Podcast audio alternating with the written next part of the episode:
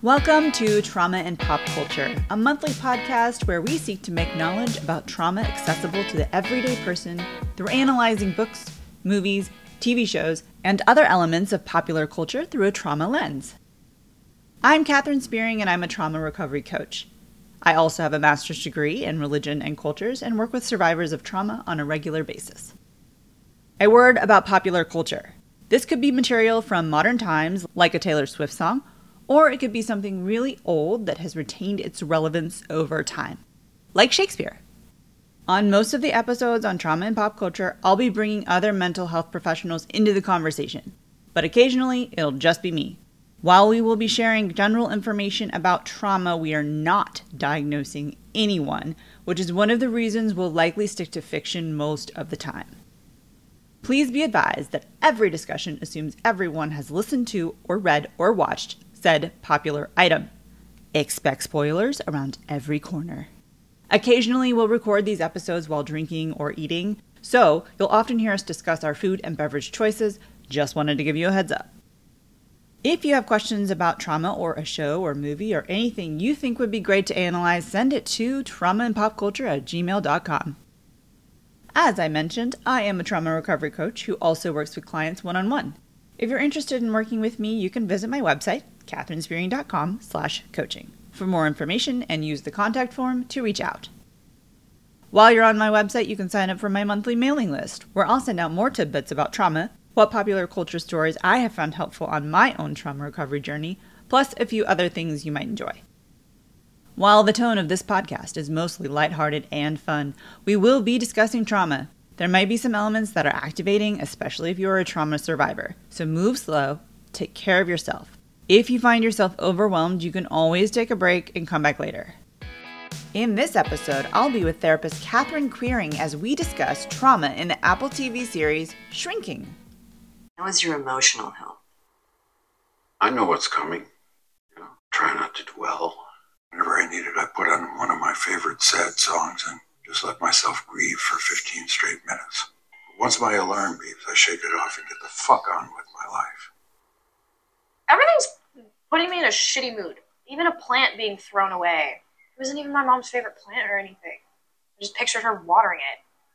Grief's a crafty little fucker. Sneaks up on you. I have something you could try. It Takes about 15 minutes. Catherine is also making an appearance on my other podcast, Uncertain, which is a podcast that specifically focuses on abuse that happens in the church. Check it out. I wanted to chat today about grief, the trauma of grief, or the trauma that yeah. occurs in grief. But I also want to get some stuff out of the way at the very beginning. I did a I did a little Instagram like ask people for questions. Yeah. And Asti Wilkie said, it's hilarious and so unethical. and it's so true. So we're gonna, we're gonna get that one out of the way at the beginning. I googled what I was specifically looking for was an answer to why they chose two white men mm-hmm. as the forerunners of this show mm-hmm. in a profession that is dominated by women. Mm-hmm. And couldn't find anything, but that came up a lot. Of like, yeah this is so unethical. This is so unethical. and first of all, do you have any thoughts about the unethicalness in this show? Well, so I thought it was really interesting because, I mean, one, you wouldn't give ultimatums to your clients like that, but so like that piece, right? You have to leave your husband, or I'm not seeing you any, anymore. Right, right, yeah. Right. I think you could express that if you were like, I just can't serve you in this place anymore, right? Like, mm-hmm. I'm so in a place that I can't support you here, right? right. you can say that, right? Mm-hmm. Uh, but not like emotional manipulation. The interesting like interventions that he does with the clients, I I had like multiple reactions to that because I understand everybody saying yes, it's unethical. Also, I worked in a residential facility for my first job, and so we were doing all sorts of like activities with the kids for their therapy that was kind of out of the box, but it was still ethical. So, like, I think there are times and places for that in yeah. a way that's ethical, that has consent. But, like, in that kind of setting, I would say, I would encourage you to consider doing this, right? And have them do it on their own and then report back if it's something they want to try out. Yeah, right. It wouldn't be like, I am taking you into yes. my life, right? Mm-hmm. Um, I'm I mean, for me, to Fight Club. right, exactly. For me, what felt like honestly a little bit more setting's not the right word, but like unsettling was just the normal TV drama thing of like all of the adults that were not clients had such dual relationships with each other. And like that was so messy. And I understand why they do it because then you keep the cast of characters pretty small, but like right. that was a problem for me. right, right. The multiple yeah. sexual relationships. And yeah. Yeah. Yes. Mm-hmm. yeah, I've heard that one. I've heard that one as well.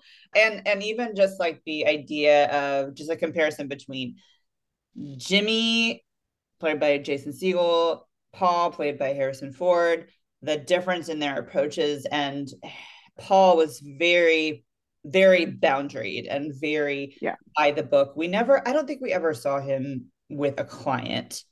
Did no, we, we didn't. We saw him with a client, but yeah, I imagine, and I'm just saying this as a trauma survivor and abuse survivor, his approach probably wouldn't have been helpful for me mm-hmm. because self disclosure, tactful, art, artistic self disclosure mm-hmm. is helpful right. for the trauma survivor, for a survivor of abuse and so while he was you know following everything by the book and never stepping outside of the line that rigidity probably would have been challenging for me right so it's quote unquote right so uh, it also felt like to me he was and i'm curious if other people have a reaction to like what modality and what framework he was coming from because i was guessing it was from like carl rogers mm-hmm. which is very hands off it's just mm-hmm. i am here to be a supportive sounding board for you and it actually isn't active enough for the change that most people need especially trauma survivors right and then jimmy's and then the the crux of comedy the core of comedy is truth mm-hmm. And while it was very dramatic and hyperbolic as it would be in a show and in a comedy that the inclination for jimmy to want to do something you know just like want mm-hmm. to help want to right. do something right. else that what i'm doing isn't working i need to try right. something else which and they did name it as like passion fatigue and like i'm just so frustrated that we're doing these same things over and over and over again and I, I related a lot right that. and i like the idea of like his little boop thing right of like yes. just start changing the pattern a little bit and then more things are going to become clear kind of thing right see what happens. See yep. what happens. Yep. Just try this out. Yep. Try this out. And there are like I could look it up real quick because I'm blanking on the name, but there are, and I'm thinking specifically in like family systems type modalities where there is so much active on the part of the therapist and so much like paradox mm-hmm. of like let's try the thing that didn't work for you right and like take it to its nth degree or things like that that are really like like on the line in some ways, mm-hmm. right? Like very, very active on the part of the therapist. And things like neuroaffective touch and somatic experiencing involves the practitioner right. touching their yeah. body right. uh, but in a you know boundaried and full of consent relationship. So so right. breaking these barriers wasn't the unethical part. It was it was probably the extremity of yes. of, right. of the barriers. Or i was thinking even if like jimmy had been like this is the only way to get through to this client right with sean and been like i really want to do this. Would this be okay with you right and if we do this kind of intervention together i'm going to need you pass you on to someone else as your therapist Yes. Right. Are you out. Because like that that part where Paul comes in later is like, no, talk to him. I was like, that's not no, Paul should be the person. Yep. Right. He should be the one of the, the trauma. Right. Mm-hmm. And Jimmy just got him out of the the stuck. Right. And empowered his body because that is something that talk therapy and especially person-centered therapy does not do. Right. And we're there's so much more information now about somatic therapy and needing to do that bottom up and like reactivate your system Yes. Absolutely. Absolutely. Especially when Sean moved into his house, hmm prefer him out. Right. Exactly. Right. Even though it was really funny when they drive to his office together Yes. in the office and, and Sean is like, why do we have to come all the way to your office? And he was like, because my notebook is here. Yep. Back to the idea of just top of the episode, getting this out of the way, two white men in Yeah. profession that is dominated by women. How did you feel about that?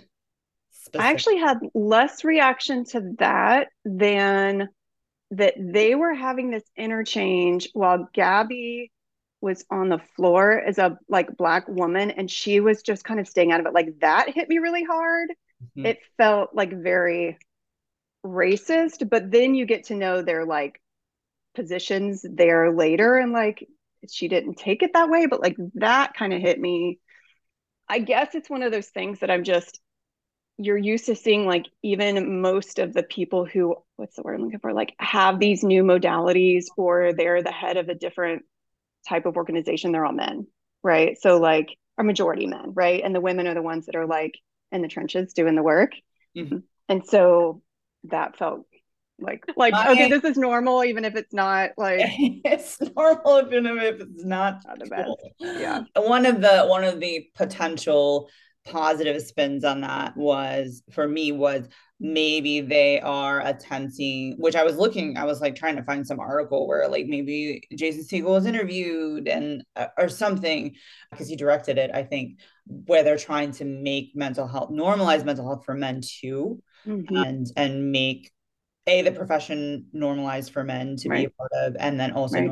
normalize attending uh, therapy as a male and they did have right had a lot of Mhm. clients that were men and and and normalizing attending therapy. However someone else posted on instagram kayleen k-o-n-c-z i don't know how to say that. Will will this show encourage anyone to go to therapy or the opposite? Mhm. shrinking emoji. Like, So I guess what I take out of the like hyperbole that they have and the like maybe like extent to the that they go that's unethical is like your therapists really care about you as people, yes right? And they're trying to navigate that. Like I definitely feel that, right? Of like I I care about you so much and how do I express that in a way that keeps the boundaries, absolutely right? That it's not just you're paying me and I'm going to tell you all these great things about yourself, but like I really value you. yes Um, so they captured that really well mhm. the, the humanity of both the therapist and the Right. client and that that just the tension of that relationship is like i Right. don't want to see you in this thing in this right. you know abusive relationship that is Right. hurting you i don't want to see you uh, beating people up so that you end up in jail like i Mm-hmm. Right. want to to to help you moving on to the grief thing there was I- Yeah. I, would say i mean the story overarching is is about grief and how that shows Mhm. up and there's so many different types of grief i want to play a clip and this is this is about jimmy's jimmy's grief and so Jimmy has lost his wife. And when Paul talks about numbing, like his numbing versus Mhm. Gabby wants me to go to her divorce party tonight. So I don't want to. It feels fake. I can assure you, Gabby is getting a divorce. It's pissing me off. She's totally in denial. She's acting like she's super psyched about it, and I know what you're going to say. No, you know. I'm triggered because Gabby is choosing to end a marriage, and I didn't get to make that choice. Okay, you did know. Come on, kiddo. You don't get to dictate how other people grieve. So Gabby puts on a brave face. Who gives a shit? Me, I got to kick and scream for a while before I face the truth. But then I face it like a hero. But you, who knows how you grieve? You haven't even begun. What are you talking about? I've been grieving for a fucking year. You've been numbing. Drugs, booze, women. I told you that I stopped all that. Yeah, but you replaced it with being overly involved in your patients' lives. I'm not sure that I can show up tonight with a smile on my face. It's not about you. It's about her. Are you going? I wasn't invited. Thank God. Let's talk about the difference between grieving versus numbing. And is numbing a form of grief? So I would say yes, numbing is a form of grief, right? It's like the denial stage. Absolutely. I'm like, I'm in denial, this is happening, and I just have to cope with all of the big feelings. Mm-hmm. Yeah. But I totally get what Paul is saying, Harrison Ford, that it's the grief doesn't the the the part of grief that's going to like help you work work through the grief has not started yet, right? Yes. Yeah. And and like the the cycle of grief, the anger, denial, bargaining, acceptance, depression, those cycles they're not linear and they come and go, but to get stuck in that one cycle so maybe numbing is when you you're stuck in one phase. Right. in and i would say maybe like the sh- the shock and denial and depression maybe all together for him at that beginning stage right? For sure. Yeah. Yeah for sure. When would numbing be unhealthy or unhelpful?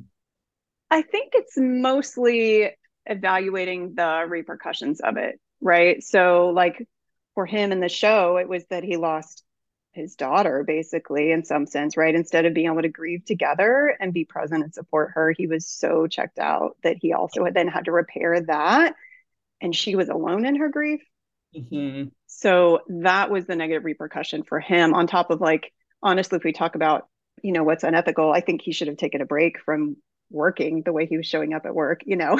Absolutely. and I don't know why nobody said that, right? Like, you shouldn't be here, go home. I, will take yes. the clients, cancel them, you know, right. when he's like has his head under the faucet or whatever. You know?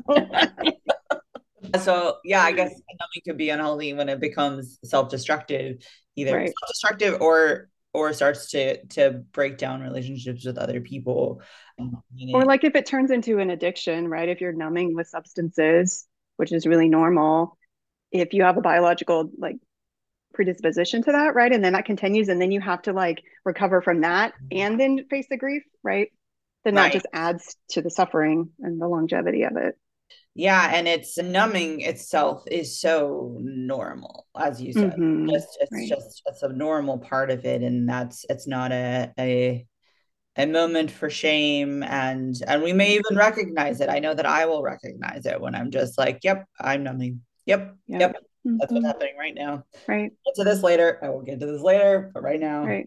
right don't want to don't want to feel these things right now. And so that is a very normal normal human proclivity and then it's also it is part of that that grief cycle. Right. Because uh, i mean there's times when like all you can do is put your foot in front of the other like maybe get out of bed and get to work, right? And you're just kind of like a zombie. It's just, I'm just existing right now. There isn't even the capacity to be able to make meaning out of it or like go through these other stages of grief, right? Mm-hmm. Absolutely. There, there are a bunch of different types of grief that are addressed in the show, and I wrote down a few of them. And so, let me know if you, if any more came up, if you saw any other ones that maybe I missed. Grief of divorce, sudden loss, death of a loved one, prolonged terminal illness with with Parkinson's, loss of self after PTSD or grief. I think both Sean mm-hmm. and Alice kind of experienced that, where they both said it was hard for them to remember times when things were happy because it reminded mm-hmm. of how bad things are now. And then for Alice, right.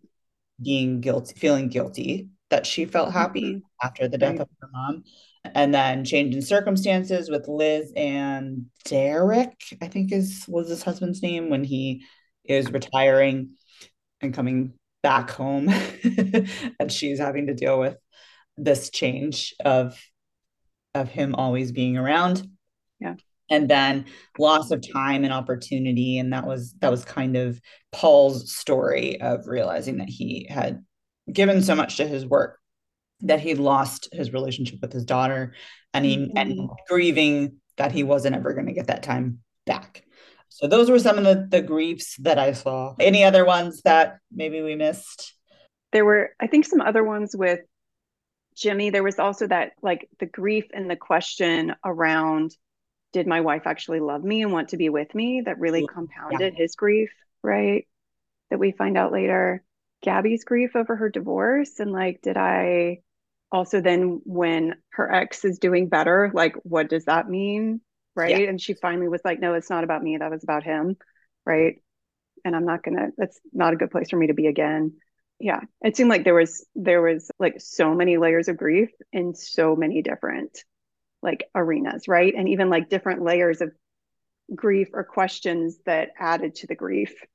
Yes. Right. So like Alice not having her dad there, or Jimmy's like a question about his wife, or or you know, like Liz is interesting too, of like because of her way of not letting people in and having to be strong, that was compounding her grief, right? Until she was willing to let people in and be like, oh, I actually can have like other relationships in other life, but it has to be me being a little bit less controlling, a little bit more willing to be like mm-hmm. involved, right? Mm-hmm. Yeah. And then Tia, the loss of Tia, Jimmy's wife, that was a loss of a partner for Jimmy a mother for Alice, a best friend for Gabby. Liz, Liz goes through the grief for the empty nest grief of mm-hmm. all of her kids are gone and how she is dealing with that grief of of talking, taking in Alice and like basically becoming Alice's parent so that she can fill that hole for herself. How are these griefs? How are these griefs different? And then how might they also be similar? Well, it seems like they all have, you know, some of those different components of the stages of grief, right? And I think any sort of grief, and I would add on, there's probably layers of trauma in some of the grief, right? That that can feel different. And there's both the the external i'm used to seeing this person in my life right? Or relationships being this way or something happening this way and that's gone. And so i have to deal with what that looks like right now in my life and also then what are the internal beliefs yeah. right that might be holding me back and making this even harder. So like paying attention to that. And then where is the grief stored in my body right? What are the thoughts that go along with that? Like there's so many layers right as a therapist mm-hmm. therapist show there. i'd like these are things that could be addressed and i think that was really different in each scenario right like sometimes it was like yeah. i'm just coping with the different circumstances and sometimes there were a lot of like internal shifts and beliefs that needed to change to be able to be present in the new way life was yeah and the idea that like there is an underlying thread of grief and i would say you know grief as trauma that underlying thread of trauma that is is a a point of reference for anyone even if you know my grief is divorce and your grief is loss of spouse mm-hmm. there is a common thread there even if the circumstances are different and i think jimmy found that common thread with sean who was dealing with ptsd from being a veteran mm-hmm. and mm-hmm. And mm-hmm. his own grief of loss losing his wife and right. he i feel like he made that connection right. for both both of them like not they're very different circumstances but that thread and that loss that powerlessness that right. can show up for grief for trauma there was that that common thread there and i think i think that was one of the things that the show did really well is yes. that common thread between yes. all of these convoluted relationships yeah the grief thread was was the connecting point anything more to say on that? And then I want to wrap up with talking about just grief as trauma and yeah well i guess i want to say i think it's interesting and i like how they showed that grief shows up in so many different ways right that it's not just the depression looking part like me being sad it's and lethargic it's also the reckless behavior to numb. It's the the anger it's you know the rage. It's like so many different a divorce to it. right. Right. Celebrate it. Um, the the getting over involved in clients lives and being like i need you to feel good so i can feel good right? Which is so much emotional pressure yeah. on that person right? And that's unethical. Right. right. right. yeah tiptoeing in the manipulation category. But yeah, that's and then that clip from Paul saying you don't get to decide how somebody else grieves, and that I feel like was really helpful with the show of showing all the different ways that people are going to grieve and the way that might yeah. show for someone, and ultimately, I think led to just some compassion and some understanding of humanity, which I'm like, hey, well done. Uh, so let's talk about grief. Just it is a it's a trauma podcast, and we're talking about it a little bit, but just like like how grief is trauma or how grief can show up as trauma and just the yeah, the overlap there. Yeah. So one of the defining features of trauma is less what's happened to you and more how it enters your body. So anything that is hard just takes some time to process through it, right? But your your mind, your emotions, your body are going to help you process it. With trauma, it hits you as too much too fast and so your body kind of freezes that and it doesn't process it it kind of holds it in stasis until there's a way to process it which is why there's a lot of avoidance right? Because there's no like helpful processing through it when it comes up. And so i'd say that is the difference between trauma and grief in the the dsm which is the list of all the the diagnoses that are agreed upon for therapists right now that there's a difference between bereavement and complicated bereavement. So that is like their attempt to say there's this normal process of grief and then when that gets hijacked or maybe is more traumatic or you know like there's so many layers to it that it feels like it's getting stuck then that's what they call it one of the things that i appreciated when i was in training for emdr which is a trauma modality is that they would say basically when there is trauma with grief the emdr will like address the trauma and then there's more space to grieve. But it will not fully take away the like need to go through the process of grieving. So they're always like it'll take the knife out but then like you do need to heal and go through that. So for example if like with jimmy's it sounded like part of the suddenness of tia's death was traumatic and that he didn't know if she loved him right so those were like some of the trauma pieces of that and then there's a normal grief of losing your wife right right so i think that's kind of an example right and that and the the suddenness of Tia's death too could also be traumatic mm-hmm. and not right. just grief. Whereas like the prolonged illness of like right. someone, Paul is the example here.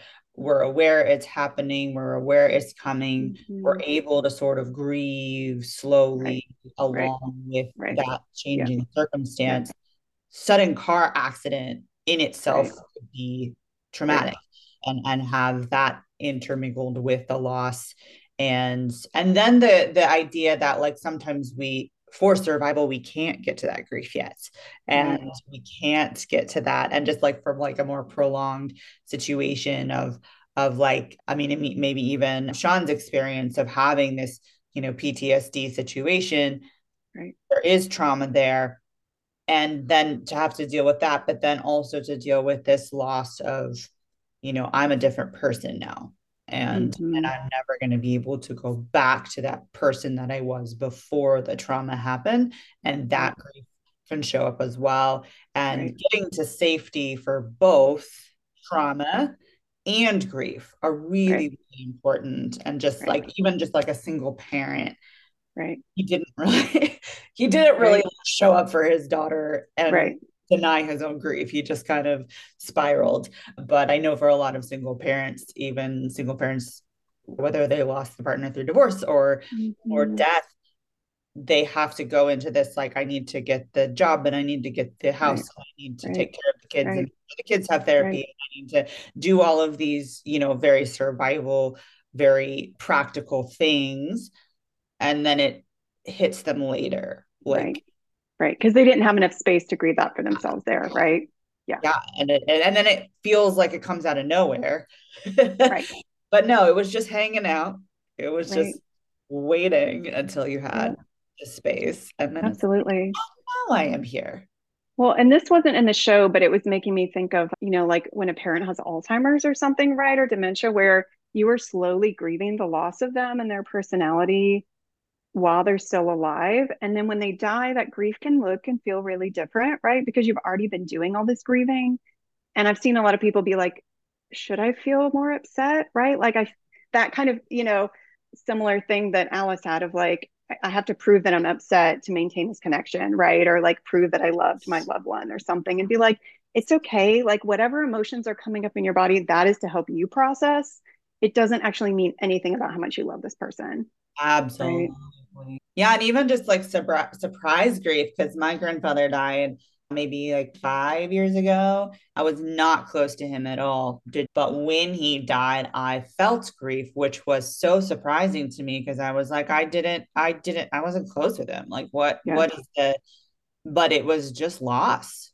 It was Yeah. just reality of loss that this significant human being that was, whether I was close with him or not, had always been in my life, Right. Yeah. and now they're not. Right. So whether you felt something for that person or not, there's complex emotions. Yeah. Right. Any any other thoughts before we wrap up? Well, I was going to bring up a form of grief that they didn't mention in there, but was coming up for me and this thinking about how grief can hit you so differently. So this is very personal, but I so I moved back to my hometown from living in Chicago for many, many years. And the grief of that was actually harder than the grief of my miscarriages. So Whoa. like yeah. yeah. Mm-hmm. So just being able to normalize, like, grief may show up for you and feel really different for you. And that's okay, right? You don't have to should yourself into anything. But I think that's kind of a like example of like you would expect that the miscarriages would be so much harder to get over, right? But I didn't let myself get excited because I knew I had a history of miscarriages, right? So like I wasn't as invested, there wasn't as much time and relationship there as there was like my whole adult life was wrapped up in Chicago. So like I lost a part of myself in some sense, right? Yes. So just being able to hold that like whatever way the grief is coming through, like that's okay.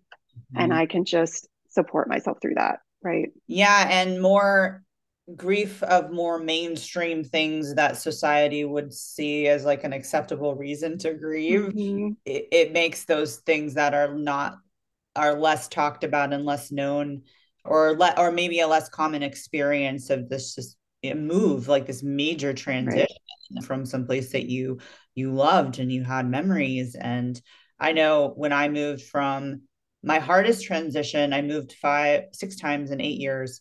My hardest transition was moving from dc to los angeles. And when i was moving from dc to la one of my friends who had come over to like help me pack and stuff like that she said she had moved a couple times too. And she was like something someone said to me that was really helpful. Moving is as traumatic as losing a loved one. And i it was such a relief to hear that it was just like oh so like all of this complexity of emotion confusion anger Yeah. uh, sadness mixed with oh i'm excited i'm going to this new city and i'm going to be at this new job like right. all of that put together it just kind of allowed me to just be like let's just ride this train it's a life transition in general and i they, they dabbled in it in the show a little a life transition Yeah. and so i don't know if they will do a season two or if they will address life transition major life transition as a form of grief or if they'll even stick with grief they might move on to something to something Mm-hmm. Right.